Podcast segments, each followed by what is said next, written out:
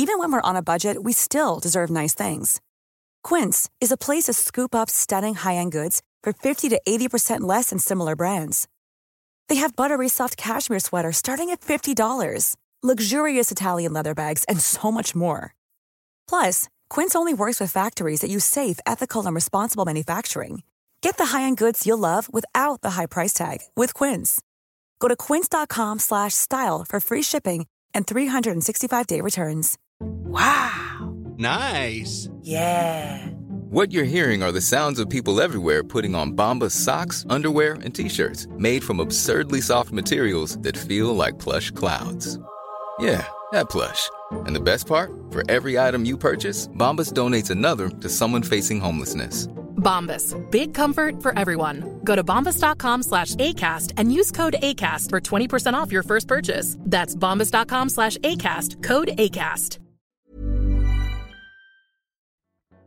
I would have to say, when it comes to identity, have an adventurer mindset, explore things, and remember that nobody actually cares what you do as long as you're not hurting other people. Obviously, killing is a no. Um, people don't really care. They don't really care about the lines on your CV or the jobs that you've held um, because ultimately people are really just interested in their own selves. So just do whatever. And once you've done it, accept that you've done it and embrace it. Um, And don't stop exploring and adventuring, I think, is my biggest thing. I'm your host, Natalie Drenovac, and welcome to The Modern Women, a show that seeks to share the stories and experiences of women that may be out of our line of sight. Welcome back for another episode of Anonymous, which is a series I created because I believe there is power to giving a variety of women their own platform. Just like you listening now, your voice matters, your opinion counts. It often seems like the only people who are ever given a platform to express an opinion or a point of view are those with some sort of status, whether it be through followers, media presence, or being a celebrity. It continues to make me wonder that perhaps the common voice we're hearing is getting skewed, and whether or not these are the only voices and opinions that we should be hearing. The issues that face women face all women in a variety of ways, and that's what I love uncovering and continuing to explore through this series. The continuing purpose of the anonymity is to enable open discussions, because sometimes opinions don't always need a face. And for today's episode, we dive into identity. We cover what is identity, how we deal with our identities, changes within our identities, limitations in sexual identities, and persecution of our identity. If you love this episode or any other episodes of the podcast, make sure you're subscribed wherever you enjoy listening so you don't miss any new episodes when they go live. Let's kick off with your rapid fires. Describe the last dream you remember. Mine's from this morning. I was trying to coordinate a party with many different types of characters. Some I know, some are strangers, some are gangsters, some are older businessmen and women. Um, and I was trying to keep things flowing at this party. Um, I was trying to keep drugs out of sight of the parents and the business people. And then I kind of shifted from watching the scene like a movie to being one of the characters to being myself. And then it got a little hectic. So I woke myself up and got myself out of the dream, which I can do as a lucid dreamer. Oh, wow. What was your dream? Well, nothing compared to that. Mine was a nightmare, actually. I woke up in a cold sweat. So, last I remember, I think it was like about a, a couple of weeks ago, but I just remember losing my children in the dream. So, it wasn't as detail oriented, but it was definitely quite alarming. Was that a nightmare? Maybe it was just like a break. I'm glad you think so much of my mother parenting skills. I love you and I love your kids. So, of course. Okay. Uh, the last thing you did, which you thought you might regret. Buying a pair of casual cargo style pants online. Stop it. How far along ago was that?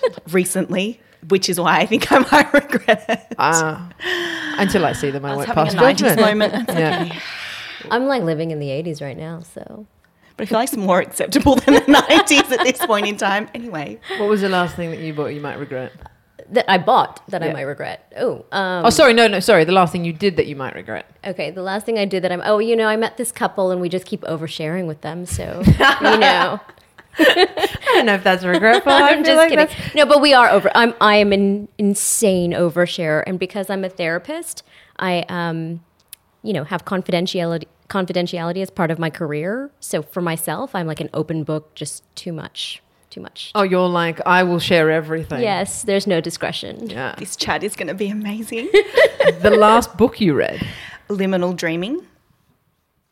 The last book I read was a fiction called My Husband's Secret. It was an Aussie author, but I've forgotten the name. It's fine. A topic you wish you knew more about. Oh my God, there's so many. What my brain looks like when I'm dreaming and asleep, the wonders of the human body, how to ride a motorcycle well, um, the origins of words and ideas. So many things. I think tech. I don't know anything about tech. I'm really tech daft. It's such a booming industry, also, that it's very interesting what is happening in the tech world. It's true, but even just simple things like how to use an app would Oh, be right. You mean like basic tech. Look, ma- perhaps after this interview, we can just do like a, a like a 101 and I can just run you through some things. Mm, I'm very impressed with this machinery in front of you right now. I'm like, wow, she's really impressive. It took a few times to get used to it. Um, describe yourself in a word. Disarming. Unpredictable. I would agree with both of those words for the two of you. Thanks. Okay, so before I actually go into the uh, theme for today, I would love if you could just give a uh, 411 about uh, just yourself, your age, and your career, just so listeners have a bit of an understanding about what you do in that regard. People like to kind of, I guess, have a shape to the voice. Uh, I'm 36 year old heterosexual woman um, of Asian appearance. I am a communications consultant, qualified therapist, and certified meditation teacher. And just by that description, many people will probably know who I am. Um, if not, just put them all into Google tab right, and see, what comes and up. see what comes up. What kind of therapist? Uh, general, mm, general counselling therapy. Nice. Yeah. What else did you? Want? No, no, no, that's My good. brain just went. mm. And for you, it's almost like you know when you used to be on MSN Messenger and you're like ASL. Yeah, and for yourself, I am a 39 year old Asian American, migrated to Australia. Um, and I'm also a mental health ther- uh, therapist. And I'm a kind of, I've delved into food and mood. So I'm, I'm an entrepreneur and have a functional foods company as well here in Australia. love it. Oh, and I do yoga psychotherapy, which is like super random. What is yoga psychotherapy? So I've uh, qualified on how to do yoga for mood management because you store a lot of memories within your body. Yeah. So a lot of times, if you come into a tumultuous session or if you get stuck in a session, we'll go into yoga. So then you're able to either speak and access some of your memories, or a lot of times when I was in New York and practicing, I would be seeing people during their lunch break. So if they're having a tumultuous session, we'd reset the clock, and therefore they can go back to work without feeling really on edge. Oh my god, we definitely have to do that because I used to go to a chiro who did. It wasn't like a normal chiro though, but I certainly walked out of those sessions and really understood how like your body is a book and how it stores those memories. And it's like, can you read the pages upon you know that which your life has been lived? So I'm doing further study to specialise in somatic psychotherapy. Oh wow! Oh. All right. Well, uh, this has just been a great episode. You guys can just keep chatting, and uh, I'm really glad I've set us. this up together. Amazing. Okay, so today's theme is identity. What does that even mean, really? And so, in today's episode, we are going to try to unpack, unpack this complex, layered, and often misused and misunderstood term. I want to delve into how we identify ourselves, how others identify with us, or give us an identity based on how they view us. So, I really want to discuss the fluid nature of our identity and how you have both dealt with the adversity around your own identities. It's so funny. There's always a blurb that I read at an anonymous episode, and a friend said to me, You know, it sounds like you're reading. And I was like, I am reading. Otherwise, I would just blab. Okay, so our listeners can get to know you a little bit further. I know we've gone into a little bit about how you identify, but you both have touched on um, being Asian. And I wanted to know if that's a central part of your identity. It's one that I don't think I can erase. So you look at me and you see that I have darker skin. So I'm South Asian, so it's a little bit different to East, but um, it's palpable, and people say funny things to you as a result because they see it and they make assumptions about who you are and your what your accent should be and all these type of things. So I just think it's something that if I don't hit the nail on the head, I'm gonna let you make up a lot of things about me. So I'd rather just tell you. So, what's an assumption that someone has made about you, and then you've kind of gone, oh, actually, completely not true? oh, there's they're they're lovely sometimes. They're like, oh, you must be great at math, and I'm like, I Are you like sure? yeah, I'll take it. Don't you know who I am? Yeah. um, but yeah, no. So it's just stuff like that, or or just really random.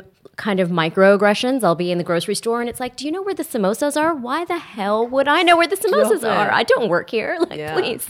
So, um, just annoying stuff like that. And, you know, you don't realize how, like, those little, little communications stack up and, and amount to, like, an insane frustration over time. So I think similarly, people see me um, and they hear me and say, "Oh, you don't have an accent," and I'm like, "Oh, neither do you." um, and then they ask where I'm from, Yeah. and I'm like, "Oh, I'm currently living in Redfern," and then they ask, "No, no, what are your parents?" I'm like.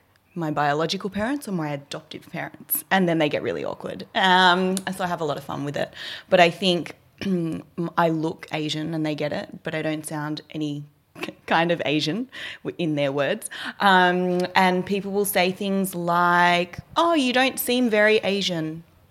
And I'm hmm. like, what does that even mean? Yeah. So do you think it is annoying? Because I also think that Asian gets bundled. Right? Yeah. I'm from Asia. right? Like it's like Asia, where I mean, obviously, to say where is that, that makes sense. But in terms of like the actual different identities and how people mm. always mix up Chinese, Korean, Japanese, Yeah. and it's like that is quite offensive for those who aren't. It is. Well, we- I always play a guessing game, or they play a guessing game with me, and they're like, "So let me guess where you're from," and I'm like, "Oh, here we go."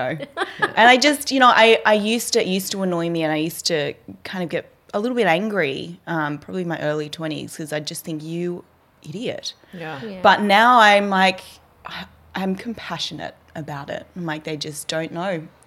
They're ignorant, so I'm going to teach them a lesson. Yeah. Yeah, it's quite a simplistic point of view. Well, so for me, because I'm here now, when I get asked where are you from, I say America, and then there's just confusion. Like, but that's not what I was looking or expecting you to say. Um, and then you know, I'll go with it because uh, my thing is, if you're not going to ask the correct question, there's words, right? You can say what's your what's your heritage versus what's your nationality or where are you're from. Because I was born and raised in America, so um, if you're going to ask me that question, I'm going to give you the answer that you asked for. So I don't know. I just think that if you really want to ask people these questions, get the semantics right. right. But what about that example that you shared with me about how when people say you say I'm from America, and then the actual thing that they ah. underlyingly ask you in, whilst you've been in Yeah. Australia? Yeah, so I because I'm Indian, so I'll be like, "Oh, I'm Indian, but I'm American." They're like, "Oh, do you mean the feather kind or oh the dot kind? How bad is The feather or the dot?" Wow. Stop it! They actually say the feather or the dot. Yeah, yeah, yeah. Oh, it's just shocking sometimes what comes out of people's mouths that you wonder where Yeah. you know. So okay, because you've now both touched on it, also I think it's really interesting. Is country of birth our backgrounds, or is uh, your identity based on where your heritage is from? Both. Both, definitely both. Because, so it's funny, because I was born and raised in America, I felt like my experience as an American was was unique. I mean, it is a melting pot slightly, or it's becoming that way. But, you know, if you talked to me about growing up in Texas, I would say that my upbringing was very different from the traditional Texan because I grew up in like this little Indian bubble. My parents felt comfortable in their community. I grew up, you know, we didn't have very many cousins that migrated over. We had none actually. So our family became the family friends and the circle that my parents hung out with. And I would always think that I was like really unique and different as an American. But when I came to Australia, I realized, holy shit, I'm like a total stereotypical American. Oh, and it wasn't until I left that I realized that. Yeah. I wouldn't say you are a stereotypical American. I would say you're like a East West Coast kind of American. Sure, sure. I'm, I'm. I guess I'm educated. Is that like a horrible thing to say about Middle America? Every American is like, I'm kidding. Oh my gosh, I'm American. I'm so sorry if I offended people right now. I love you, can, you are American. They don't know who you are. It's fine. Offend away. yeah, you can you can say whatever you would like. Um, all right. So then, something I also would love to understand: Do you think that our identity is what we deem about ourselves, or what others place upon us? Both. again. Both agree. I think identity is something that changes constantly, um, and it is what you craft, create, how you feel. But then that might be interpreted in a completely different way by others. So who you are could be different in like your own perspective versus who others perceive you to be. Mm-hmm. Sure. But which is the correct identity? There is no correct. Yeah. I think I think your I the way that you describe yourself is your interpretation of your experiences or the experiences that matter to you and that you choose to define yourself with. Mm-hmm. But I don't think that other people are going to understand that unless they have the conversation with you. because it's super it's super personal. And I think I choose to show different parts of myself to different people based on shared values Yeah. or values that are not shared um, for the sake of the friendship or the relationship. I think your dream is actually a really great metaphor for it because you you're like managing all these different personalities and you're like, all right, the drugs have to be like hidden from this subset of people. That was a very. She didn't say not moment. taking. She just said hidden. I really, I was going to touch on that, but I'm glad you picked I up on put it them all in a bundle and put a like a notebook over the top of them as a parent of someone. There were no kids in the dream. Um, walked through the hall. Was- Right. Yeah. You're like, I am an educated drug taker. uh, okay, I'm imagining you're both going to say that you we have multiple identities as opposed to being fixed within one. Um, and how do you find, or do you ever find that you have to navigate between them? Absolutely. Constantly. Yeah. Is there is there anything that kind of is pressing when that happens, or is it very fluid? Well, so I think in this particular question, I'm confusing the words identity and roles because we have like 10, thou- over 10,000 roles that we have within our life cycle, right? So I'm a mother, but I'm a daughter, I'm a wife, la la la la la, right? The list goes on. So wearing that mother hat, but then me being a very outgoing, really fun, like vivacious person are at polar opposites of each other. But that, but would that be because that's your um, interpretation of what a mother should be? N- no, I do think that you can be fun and be a mum, but I You looked to the left then. What does that mean? but I do think that there is like a certain I don't know like parameters around it. Like there's a schedule involved, and there's there's needs. There's another human's needs that take priority over yours. Okay, on this example though, do you think fathers have such conflict when they dive between? Yeah, I mean it's always like a give and take. I think that between my husband and I, we're always negotiating our schedules with each other, right?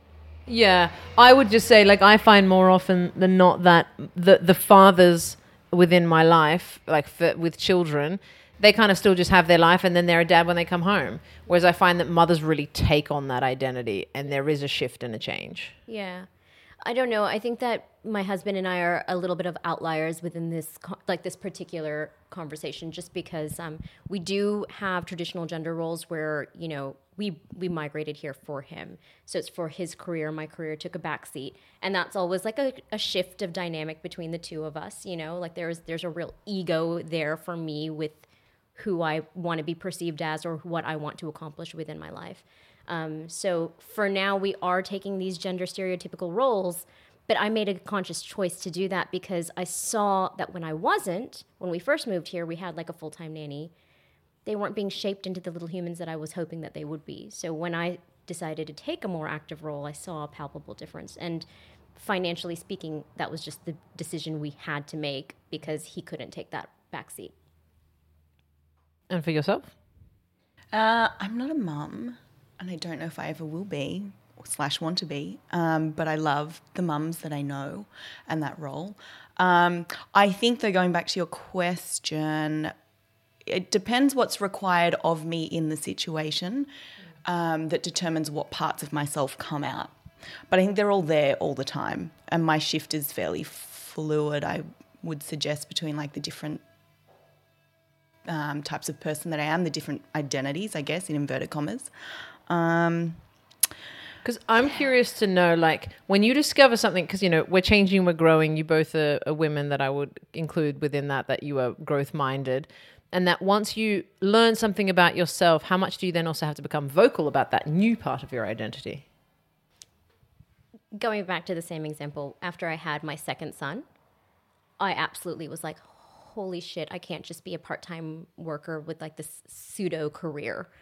It drove me to want to create something. That's when I started the, like my functional foods company.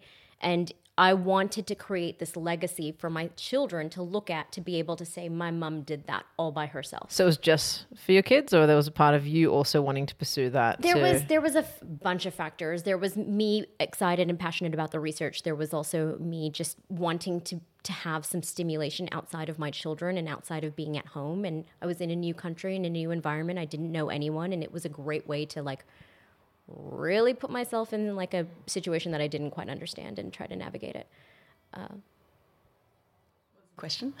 can like can you can we discover things about ourselves, but not have that be a vocal part about our identity. Yes, absolutely. I have a few that I'm not vocal about, but they're still there. I think everybody's entitled to their secrets. Um, and I like that. Yeah. I like that about myself and about other people, and I respect that. Yeah. I definitely also think that there is a little bit of a cultural influence within that question. So I think Australians and English, from my perspective as an American, are a little bit more private. And, um, you know, keep Australians are private. Oh, I, less so than the English, but Americans, stereotypically speaking, again, so sorry for all the stereotypes, but we just are loud and proud about all of our shit. Like, Really, just though? put Like, it all on of it? the table. Challenger. Oh, do you not have any like exciting, dark, scintillating secrets that you're like, oh, I'd never want that coming out as part of who I am? Of course, I think everybody has those aspects of themselves, but but again, where you're talking to someone who just told you that they are pretty much not great at discretion on a whole. so See, because I I think that I have a lot of labels placed upon me, but I don't know if I identify with them, or I don't know what that means to have them be a part of my identity. And I think with labels, like you, you, it's an offer, right? And you go, okay, do I want to take this on or do I not want to take this on? And I think it's okay to reject the labels. Like Yeah. labels aren't that helpful. What do you think is then the difference between a label and an identity? Because they kind of sometimes can look like they're the same thing and become a you know mush. I think an identity is what you label yourself as, and a label is what other people's offer you. Yeah, identity is more um, self, at the, with the self at the center, Mm-hmm. and a label is something that's been constructed by others. But I get what you're saying. I was like, I'm gonna take that on board. I Hey, get what you're saying. Learning one one one. Okay, so um, I'd love to shift to also how we deal with our identities. So, are there what? Well, let's start with the good stuff. What are you proud about yourself when it comes to your identity, or is there something that stands out for you? my voracious appetite for learning new things and being or growing my capacity for compassion and being non-judgmental that comes with that i think I struggle with the judgmental part. I'm super judgmental about myself, not others. But um, I definitely have a growth mindset, like you said. I, I identify that about myself, and I'm constantly loving to learn and to push myself. But at the moment, so like you said, it's fluid. Um, at the moment, what's really important to me is really focusing on my career. And I don't know why education is such a big thing for me. Um, you know, that that's another shift I see between like um, the two cultures that I come from. I don't feel like people really talk about education here or their education or la la la la la. But I think it's just because they're not sitting in college debt. so no one has yes, perhaps Yeah, that's it's like a reference point. Yeah, we Americans are like drowning in it. That's right. So I, perhaps that's what it is. Actually, I don't know. Okay, what do you hide behind for safety? For example, uh, I'm married to a woman, but I certainly know that I can walk down the street and appear straight. And in situations in Sydney, sure, that's not a problem, but I know in other cultures or places, uh, being gay isn't a great thing. Um, by being a great thing, I mean it can be beaten and killed. Um, so, you know, I know that is something that I have that I can hide behind for safety. Is there anything like that within your life that is a part of your identity, but there are times that you just keep it to yourself? Yeah. so much depth to that question hmm. Take as long as you'd like. Ah.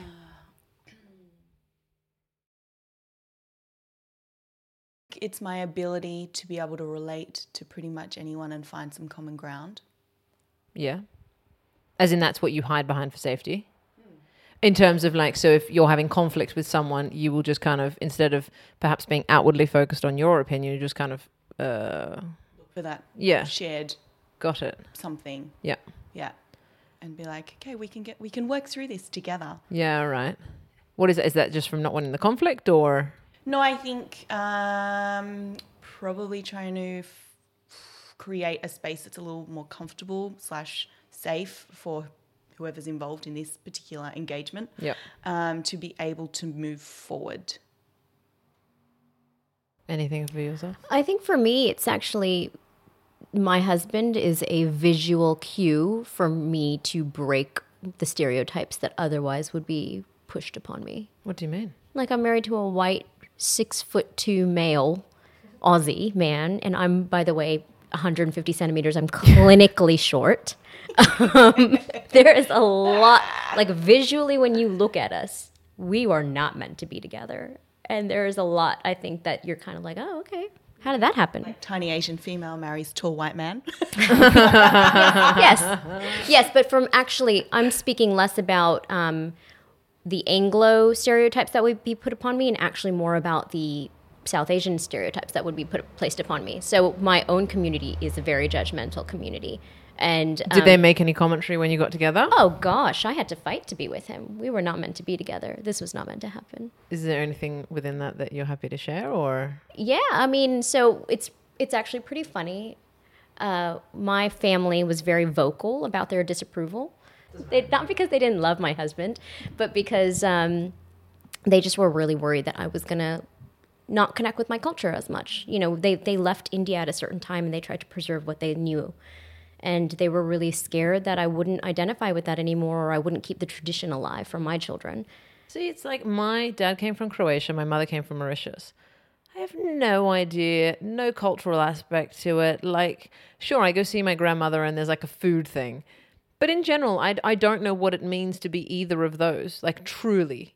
And I have a friend who is Croatian, and it's funny because being around her makes me now so happy to tell people I'm Croatian. And like, you know, when I do my intros to this, she's like, Your name is not Natalie Dranovac, it's Natalie Dranovac. And I was like, I cannot roll that off my tongue in an introduction.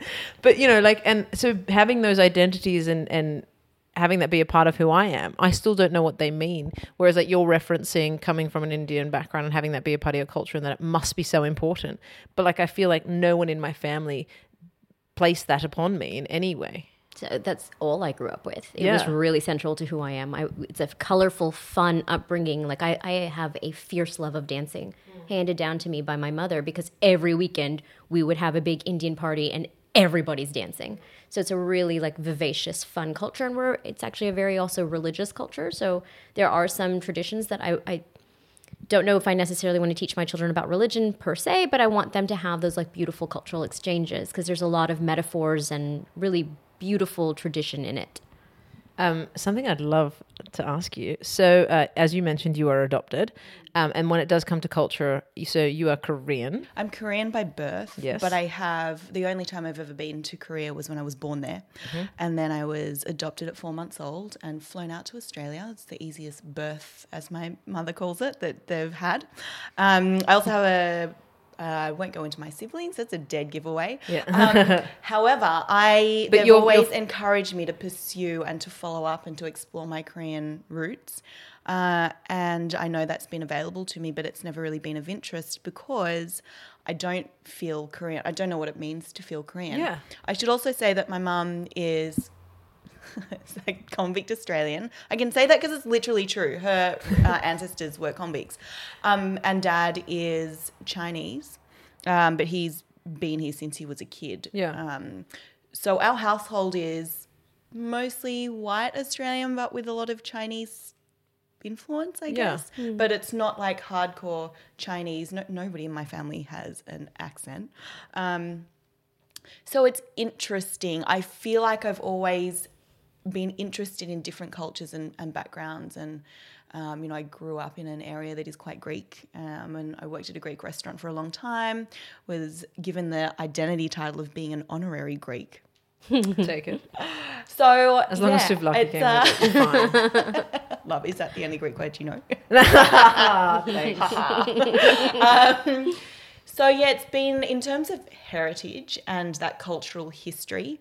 There are definitely some Chinese, maybe a little bit Buddhist things that, as a family, we've done, but I've never felt like it's part of my identity. I feel that that also feeds into f- feeling quite fluid with my identity and being able to, I guess, fit in, for want of a better word, lack of a better word, um, with people from different backgrounds and different heritages. And also because they can't really place me Yeah. Mm. because I am who I am and I don't have those deep connections Yeah. with a particular cultural history or type of person or anything like that. But that's like so. When I was in university, I would say my favorite class I ever did was called Politics of Identity. And I remember this one class, um, the teacher said, "Hey, you know, draw a circle and then do like a pie. You know, split it down the middle and then put your eight parts of who you think are your identity."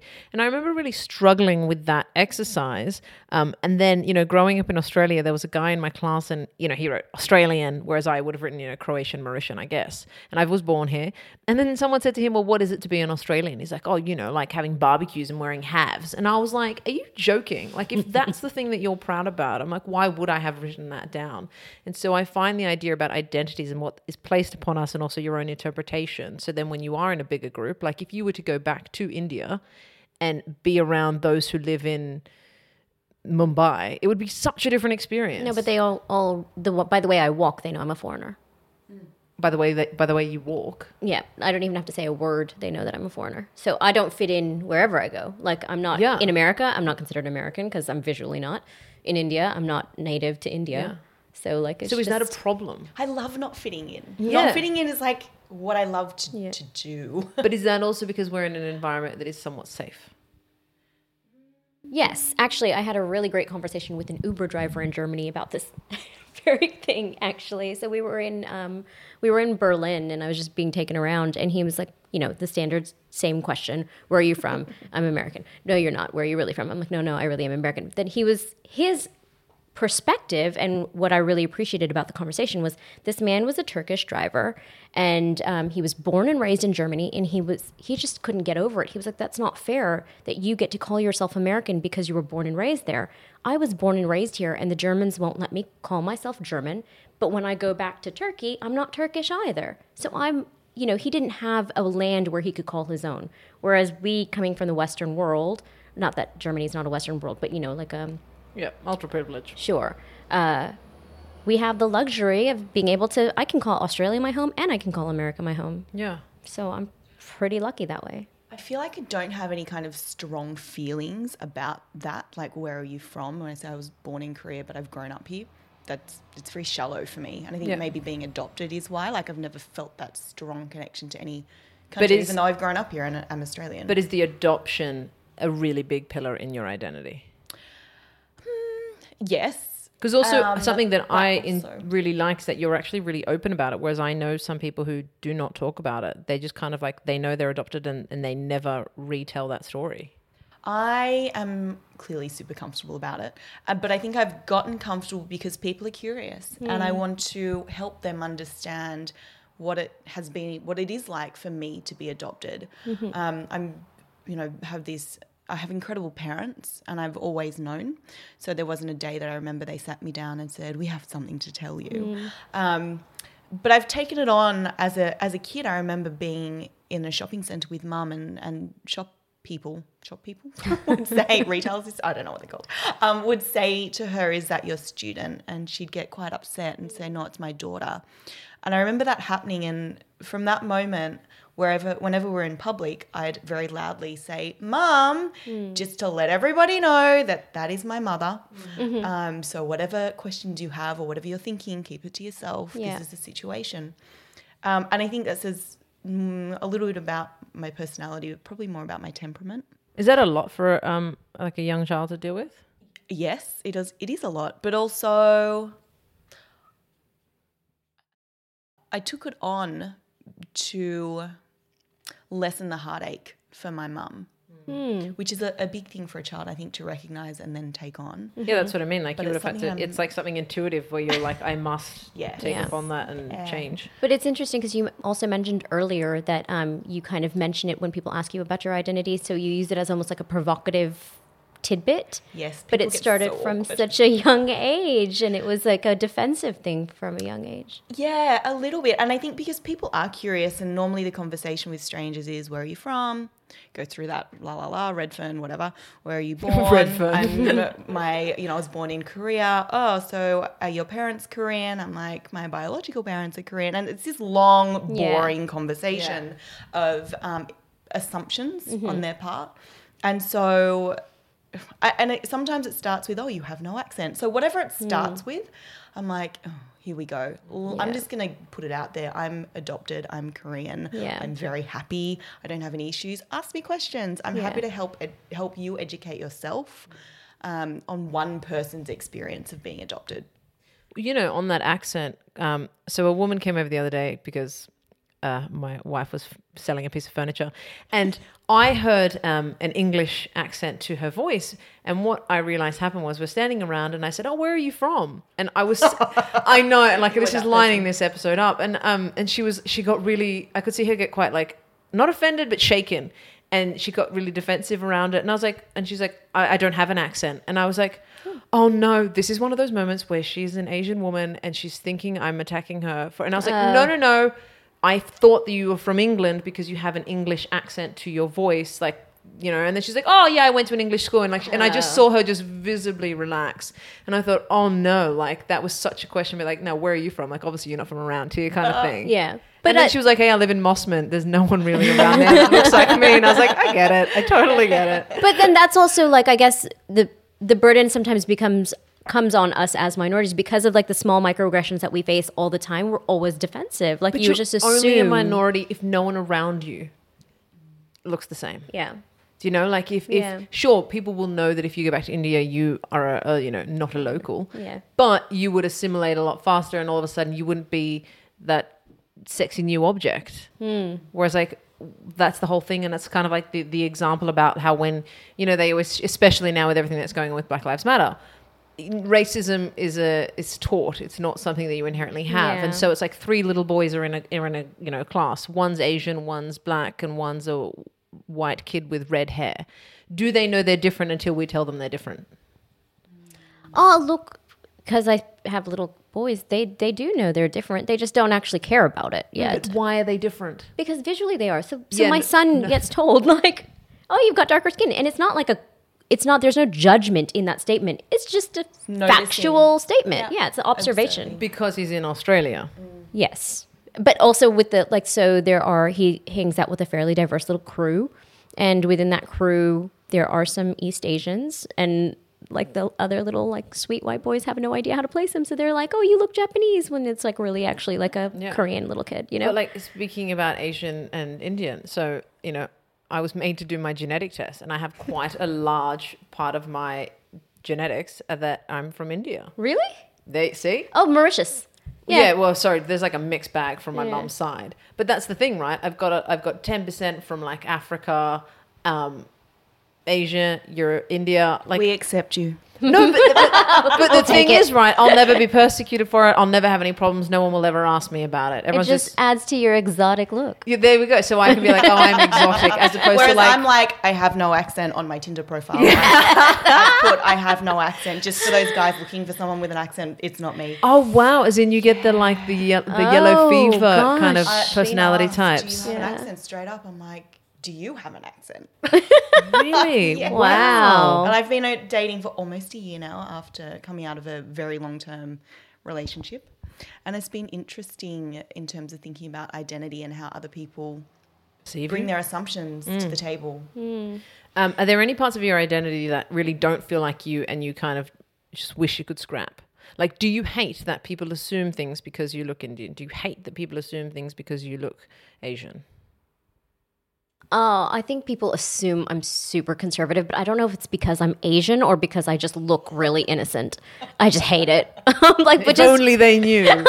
so I shaved part of my head to get around that, you know, wanting to look like I feel. Um, no, Oh, okay. Let's touch on that. Wanting to look how I feel, and that being a part of what people will assume about who you are. So I, people would assume, I think, a similar thing, like she must be super conservative. Mm. I'm gonna say boring. yeah. but I think they would look at me and, and maybe assume that I am an accountant. or because we're all good I'm like math. jokes on you. I'm terrible with numbers. Um, or If anyone knows a good accountant, perfect time of year. Uh, or yeah, just make a lot of assumptions based on how I look as a, as an Asian young woman Yeah. who you know that people don't even know how old I am. And people ask me straight out, "How old are you?" And I'm like, "That is super rude." So I play with it. I'm like, "I could be 20, I could be 80. You'll never know." Yeah, you'll never know until you hit sixty. 80. No, come but you know- yeah, but you know the give joke about more how it's like Asian yes, women but and it's it- 80. yeah. Come on. They can just look twenty until they hit 80 yeah. So I yeah I wanted to do something that gave people a little visual cue um, about I I guess trying to break down some of the assumptions they may have had. Yeah. So decided to shave part of my head. Um, also because it's fun, and I've always wanted to be that person with a cool haircut. But also, I think it just gives people that visual cue that I'm not possibly not the person that you thought that I think that I am. Yeah. be. Yeah, in the last year, I've like played around with that too. I was trying to go lilac, purple, pink on my hair, bleached the hell out of it, and killed it. Um, just because people wouldn't assume, and then you know you did get the But then they would make "Why?" a different assumption about you. Perhaps, probably. But I, I think I would be like, I'd rather that assumption than the alternative. You know what is funny though um, that I wanted to share earlier has nothing to do with what we're talking about now, but um, Love it. the actual times that I think I've been most offended. So we were my part of my husband's family lives in Taiwan. Um, we do some manufacturing out there, so we we used to go often. And um, I have a lot of nieces and nephews from his side, so they're all like these little blonde-haired, blue-eyed children. And we would be going to these restaurants or to the to the sw- indoor swimming pools together. And every time in Asia, they're like, "She's coming too," pointing to me. She's coming too. Like they would always assume I'm the nanny. Okay. Yeah. I get this with my nephew who's blonde, blue eyes. Oh, you're the nanny. That I'm the nanny. So I, I got a T-shirt that says "Best Auntie Ever." Yeah, that see? I wear proudly. And that's when you do want to become the loudest and most provocative about it. Come here, baby. You're my sweet little girl. Like, you know, like you really Or- or you overplay it just up. Yell, I stole a baby. Uh, it's funny because I just I think that we have a politically correctness about it living in our Western worlds, and we're not as rude, but it exists everywhere. And then to your point about the Black Lives Matter, especially being American right now, it's such a hot button issue. I was never, you know, I've uh, always seen in South Africa, for example, the hierarchy of race. And I never felt that privilege until very recently. And then I realized, like, me as a South Asian in America, I'm, I'm ranked. And that's horrible. And I never realized how I'm contributing to But the even even with the Black Lives Matter movement, new identities and labels have been created with the like they're such a Karen. Yes. Yeah, I feel for sorry Karen. for Karen. Well, no, no, no, no. The I feel sorry for women who are called Karen as their actual name. I do not feel sorry for those whom are now labeled Karens because the racism is rife. Um, and if anyone needs an Instagram to verify what I'm saying, it's at Karen's Going Wild.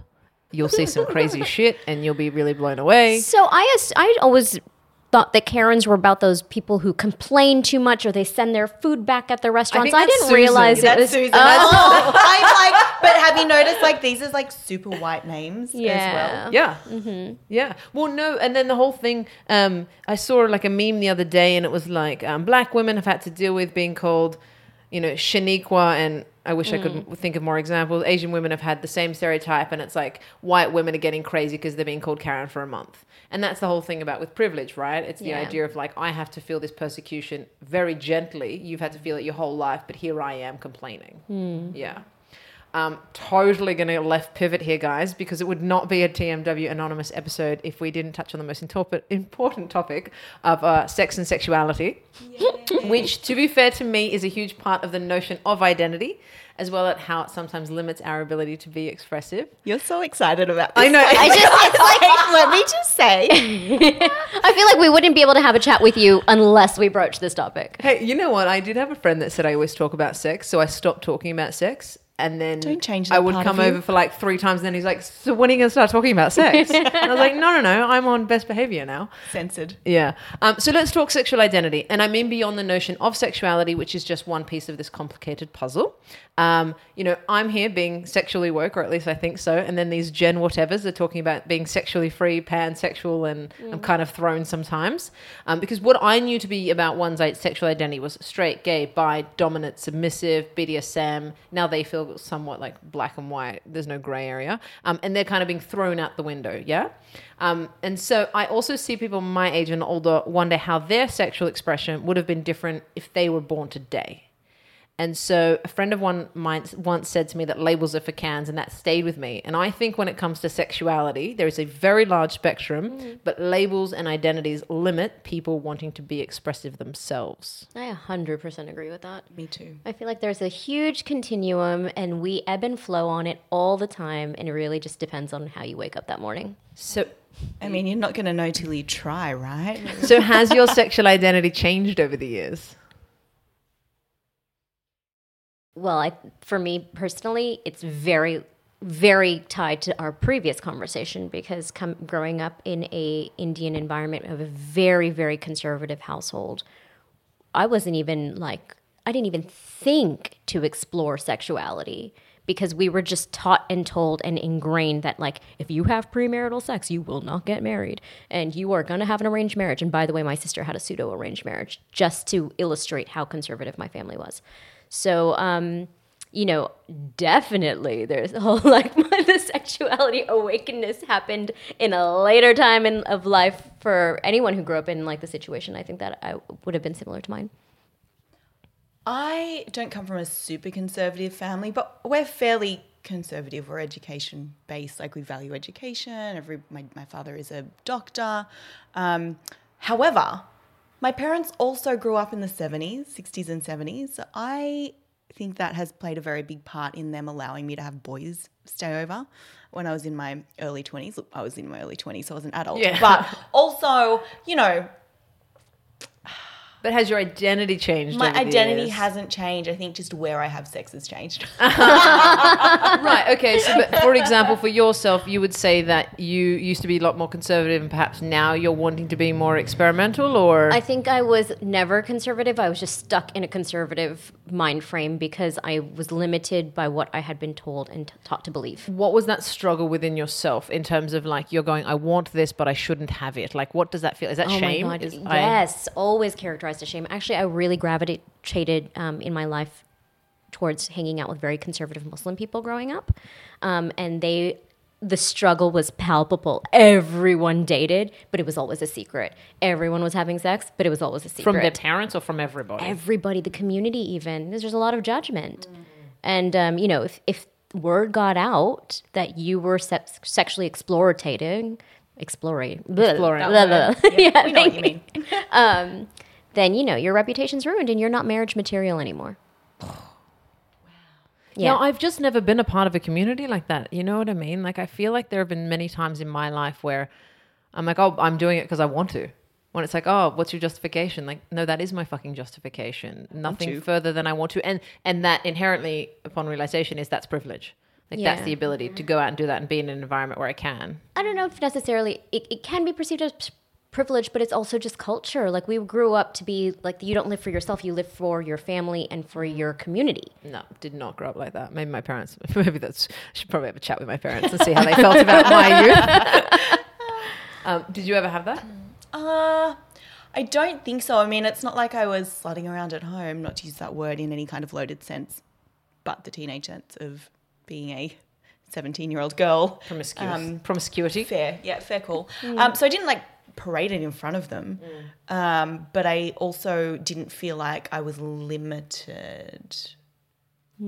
I definitely felt limited, but you know, that's all right. I'm happy with where I'm at now. So, what is it, or what changed in your life that got you to a point where all of a sudden you're like, oh, hey, now I can?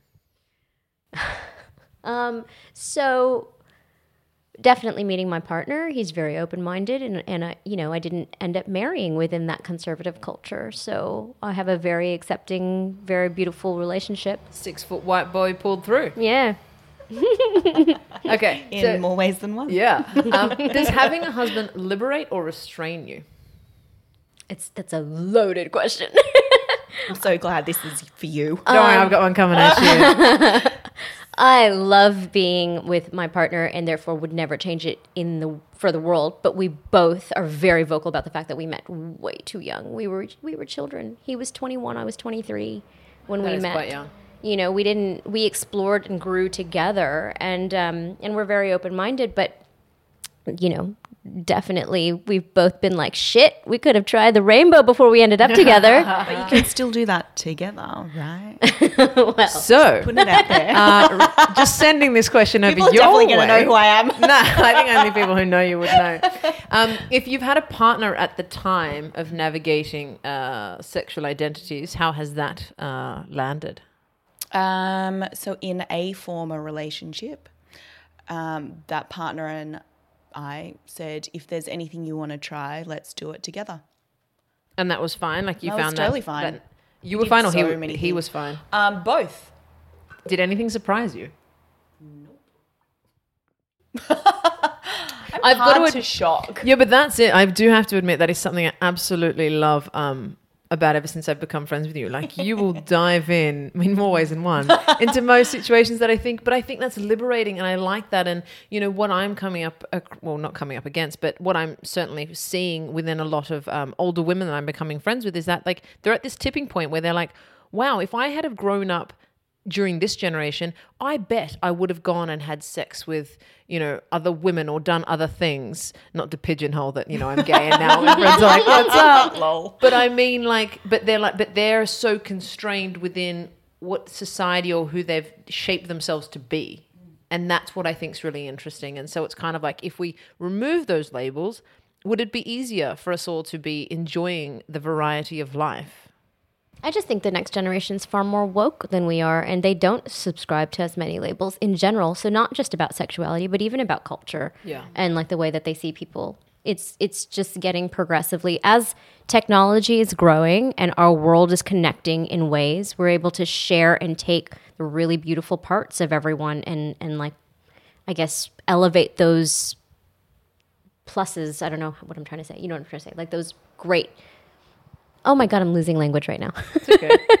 So let's go back to sex. well, but I mean, I could always dive down the rabbit hole of sex, talking too much. But what you just said about if you were born today, is that what you said? If you were born today? No, well, not me, Well, not but today. someone today, but- someone has said to me, if I was born today, I'm sure it would be very different. Um, okay, so can, could we reframe that as a rebirth? Because I feel like I'm I'm on the apps, which I never thought I would do, Yeah. and I'm having so much fun. Yeah. Let me just say. But I'm more That's mean. I think I think the context of that statement came from a place of, um, you know, they've grown up in a I am straight and heterosexual, and then now they're like, oh, maybe I would like to sleep with a woman, or maybe I would have a relationship, but I'm so worried about what society might say about me.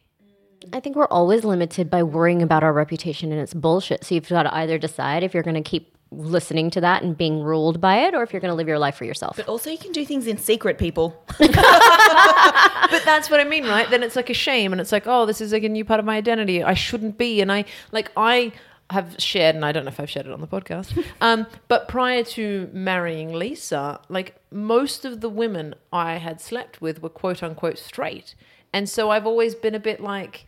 I think this label's bullshit. And that's why I even, you know, I think up until six months before I even met Lisa, I never really called myself a lesbian.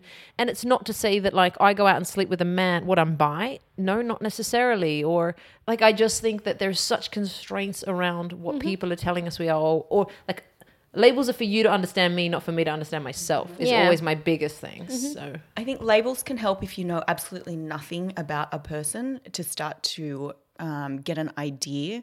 But I think they're very unhelpful because people who are like, oh, I'm this way. And then the moment they do something that is in conflict with that, then there's this whole existential crisis of like, oh, I thought I'd never do this, or I thought I'd never like this, or blah, blah, blah. Like, it doesn't need to be so dramatic. You just be I mean, for me, I've just remained open to the fact that I'm entitled to change my mind about things. Yeah. Yeah. I'm entitled to change how I feel about something. amen to that. And if I said I'd never do it and then I did it, who cares? Who cares? Yeah, absolutely. I think um, we label other people because we're uncomfortable with not knowing, and it's just a silly. It's silly. I think there's a lot of beauty from not knowing. But with that said, um, when it comes to exploring, exploring now and being secretive about it, unfortunately, I think as a parent, I will always have to worry about what people think because I'm not just responsible for myself now. I'm responsible for two little kids. Okay, so on that, you know, you have two sons, and how do you encourage them to truly um, investigate all of the aspects of their identity? Oh, we've had my son. My oldest is only nine, so he's not that old, and my youngest is six. And we have already had multiple discussions about look, when you are excited by another person or you have your crush or whatever word you want to say, I'm like, we don't mind if it's a girl, a boy, a dog, like whatever. Not a you know, Non-binary. I'm like, you totally went left. no, no, no, no. It's like but that just came out of my mouth. But you know what I mean? Like whatever it is that's exciting. but you know, like a cartoon. My first crush was a cartoon character. It was Oh, like Lisa's was the Little Mermaid. mine. Oh, really? Classic. Yeah, I was like, what? I, never. That was not me. But yeah. Mine was like Lionel or whatever from Thundercats. Anyways, um, but so a cartoon, whatever it is. I want them to know. I want them to be excited about it. I want them to embrace it. And we are a very, very accepting household. But you know, again, like if if he rolls around telling my people at school that, I think he might get judged. Yeah. You know? You know, it's interesting because Lisa and I obviously now we have a lot of friends who are having kids, and we're never those people who are like, hey, you better tell them it should be okay to be gay. Not at all. But we often say, hey, when you're having those discussions with them, are you saying whomever you like as opposed to targeting, you know, do you like a girl, do you like a boy? And then, you know, it's always funny because no matter what friends were around, every time I go, but ultimately, you don't want your kid to be gay, do you? And I can see the flicker within them of being like, yeah. Like it's, and, and they don't say that, but you can see that in that moment, they're also thinking, yeah, it's definitely not what I'm kind of picturing going forward. But I don't know if it's because of a judgment thing, like you don't want your child to be, or just because it's like, fuck, that road sucks because you're going to be persecuted. Because we are not having the conversations to say mm-hmm. that actually it's going to be okay or it is okay. So my husband and I have had that chat where he's like, I don't care if they are, but it will be harder. It will be. They're going to be made fun of at school. They go to an all boys school right now. How is that going to like be misconstrued? What labels are they going to take? Are they going to get beat up? Like you, you told me that you know someone that was your Lisa. But I think that can happen to kids just anyway, generally. Yeah. And I, I don't. Again, though, this comes back to like I went to an all girls school. Same. It was it worked. Out. It was I had a great experience there. Um, but like I I again I have not gone through that moment of having anything horrible happen to me because of it. So I am so happy to tell people that I'm married to a woman. You know, I have no fear, no worries. But also, I don't travel to the Middle East because I will not go to a country that I cannot hold Lisa's hand right? Like so so again that's a choice and that is perhaps where i do feel it. But otherwise walking down the street i'm like yeah she's my wife and i'm very loud and proud about that. Um, but i do know others who you know i had a girl when i was growing up who referenced me as her girlfriend solely so she could tell her friends she was gay even though we weren't dating. It was just so she felt like she had someone to kind of go yeah we're dating so it made it okay immediately versus hoping and waiting for their approval and yeah Well, see, I have people within my own family that will be like, "Oh my God, your son's gay!" Like they would, they'd be uncomfortable with it. Excuse me. So I've got to be mindful of that. I have a trans uncle. I have a cousin who is definitely, definitely non-binary. I have. do they know that yet you're kind of whispering it yeah, no, they're pretty sure. I mean, he's young, but um, so my family's pretty open, and so I think, yeah, I think it's less of a oh no, we'd rather our child not be gay. Yeah, I don't know. Maybe it's a cultural thing too. Yeah. Um, my husband's family is really liberal and they're very accepting. So, but it's really funny because we have a gay cousin and like, you know, Anton's mother is always like, ooh, the gay one's coming. Like she gets really excited and wants to label it and wants to talk about it. And it's really, it's really special. It's, it's accepted, but it's like special and they want to label it and talk Yeah. about it and it's not normal. Yeah. I have friends who uh, we were over for dinner and then one of them made a comment and I said, because like a six of us, and I said, I bet when you said Lisa and I were coming, you said our lesbian friends. And he was like, Oh, yeah, I did. And I go, Why didn't you tell me your straight friends were going to be here? And he was like, Oh, it was just to. Uh, and he, he saw himself go through that cycle of realizing that he had labeled it and had to identify it because it was this like new illicit thing. Yeah. As opposed to just like being straight's the anomaly, Yeah. etc. So, you know, it happens, whatever. All right, let's move away from sex. Otherwise, it could be a whole episode. Um, I really want to talk about the persecution of identity, which actually kind of piggybacks on the last bit of what we were speaking about. Um, it may or may not have impacted you, but across human existence, we see this happening many a times. Um, have either of you had that persecution or discrimination really adversely? No. No.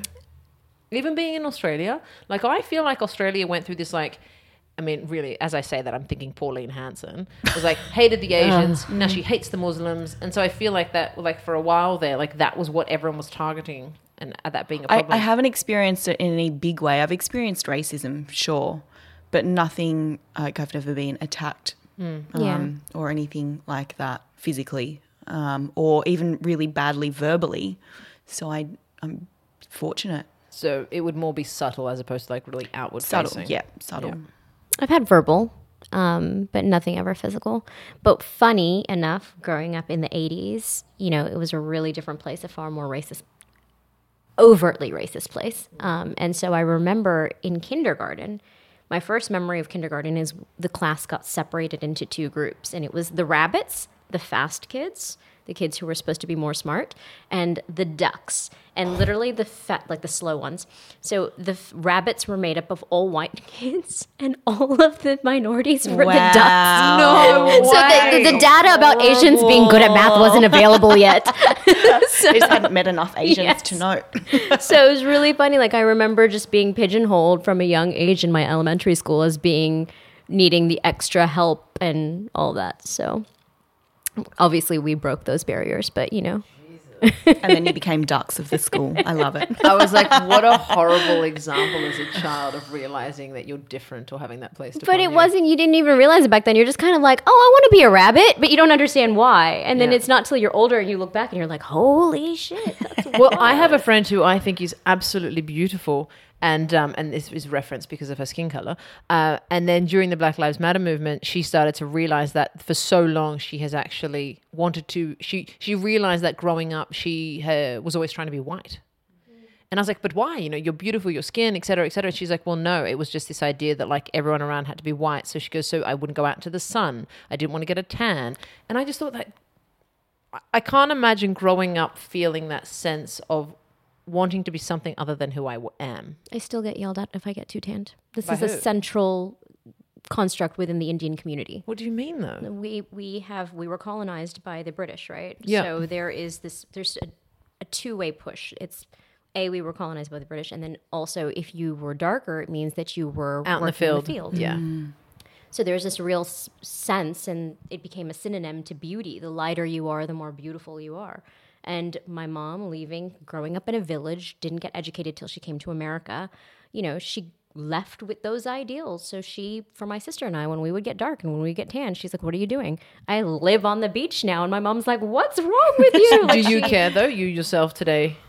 you know, I struggle with it. I I get tanned and I don't care and I change my makeup, but I definitely notice if I'm getting really dark and I tan super easily and I'm like and I have I catch myself like it's something mm. like I'm like oh shit I, don't, I shouldn't care about that but I do like it's As opposed handed to like down every white to you. girl who wants to get a tan because you know it's summer and like I like I I think I look nicer when with a bit of color. I look healthier. Yeah, of course. I but I also can go really dark. Like when I was in Brazil and I was very very dark, they all thought I was Portuguese. But mm. I've never gone, oh, shouldn't be darker. I'm just more like, oh, Natalie, skin cancer. I'm like, yes. Yeah, no, I I, mean. mean. Thai Yeah. as the first option of in the guessing game of what, where are you from? what when you get a tan? Yeah, the darker I am, I'm, I usually get Thai. When I'm in winter, I'm like Japanese. Um, so before I finish, is there anything else either of you wanted to touch on about identity or anything that has been interesting for you that's popped up? I think um, I might have already said this. I don't know. But when I left America, it was Barack Obama was still in power, and it was like a more politically correct place. The hate hadn't yet been loose, let loose yet. So when I first got here, I was really, really, it was really hard for me because Aussies, they just wear, they, they're very casual in the way that they speak. So some of the times that people would ask you questions, they don't like think about how to word it politically correct before they say it or ask you. So a lot of times I was just getting offended, being like, wow, this is such a racist place. Like when I started my brand, I, I had someone be like, oh, don't you think you should have like a blonde, blue eyed person leading it? Because, you know, Aussies connect with that more. And it, it wasn't meant to be like nasty to me. It was just like, hey, this is helpful advice. Um, Wow.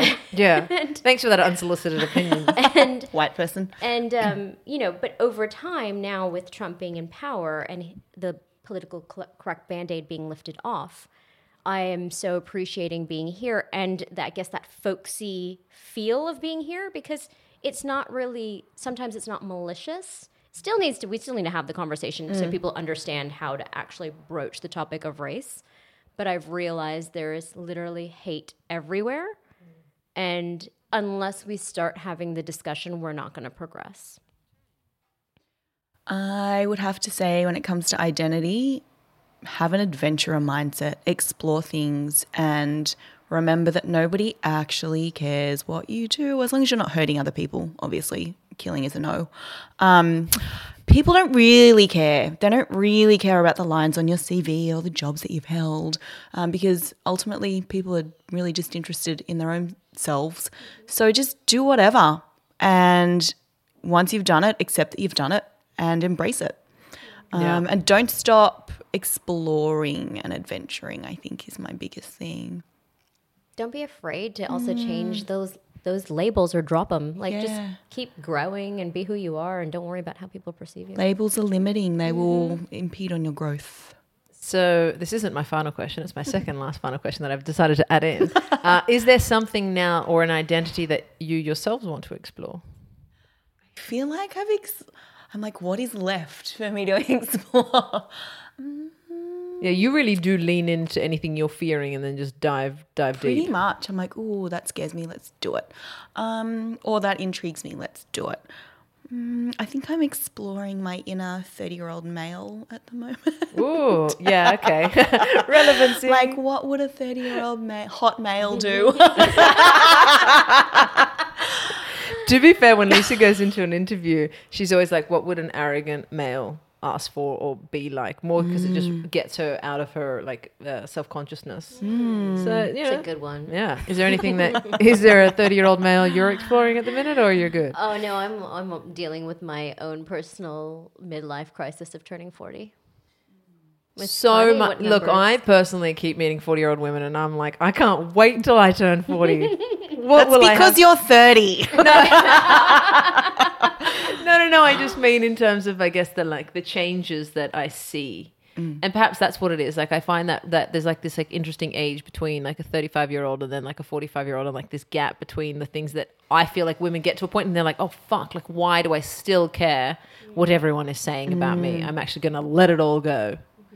That's what I think. Is J- I just want to clarify. I'm more in a what would a 30 year old gay man be doing? just to complete that picture. the best. Um, okay, so I finish with the veil of ignorance uh, thought experiment. And so that is that you are you do not know where you're going to be born, your socioeconomic status, your gender, uh, the color of your skin, or anything like that. And you can change anything in the world. You can change one thing, a variety, but it's more how would you view the world? How what would how would we reshape the current landscape? The government or the landscape. just anything. You can pick absolutely anything because the idea is that um, we are living within a, a system currently, right? But if you're going to be born anywhere without knowing how much money you may have, the color of your skin, or your advantages or disadvantages, what would be the thing that you would hope to change so we could all better? Is it utopian and like actually the construct of hard work will pay off actually can exist, It's, or it's totally. It's this is your fantasy, your dream, your desires. all right? so sexy. um, for me, it would be a more compassionate world, compassion for yourself, compassion for others, because I think that leads to a better understanding and broaden perspectives of life. Uh, I I would. I wish it was mandated that everybody has a therapist. Oh, me too. Not just for our own commercial gains, but Oh, that's a good No, one. 'cause They're every- both good ones. Everyone needs insight, and I think that the more you are you ha- are visible to your own patterns of behavior, the more woke we all will be, and the more progress we'll make. Yeah, I feel like learning your triggers is perhaps the greatest or one of the greatest tools you could ever give yourself. and your blind spots. I think the world would be a better place if everybody had a therapist. Or or But even have more compassion and a therapist. yeah. People, this might actually be a nice place to live. yeah, yeah. Imagine if every politician had one. Wouldn't that be Right. amazing? No, I think every politician probably does have one, but like it would be one of those therapists who's like, "Oh, I guess tell me how you feel," and they just ch- chat And at that's them. it. Yeah. Mm. Guys, thank you so much for joining me. Thanks for having me. I've us. thoroughly enjoyed this conversation. Thank you. Hey, everybody. Thank you so much for listening to this episode of The Modern Women. If this content is delivering value to you, it would be so helpful and appreciated if you head to Apple Podcasts, Spotify, or Stitcher and rate and review us, as that helps us build this incredible community. And ultimately, that is what this is all about building this community as big as we can to help as many women as possible. And all of your ratings and reviews truly help with that. And before I go, a shout out to Chunky Love for the original music and to Mr. Darren Lake over at Podpaste for helping me produce this show for all of you.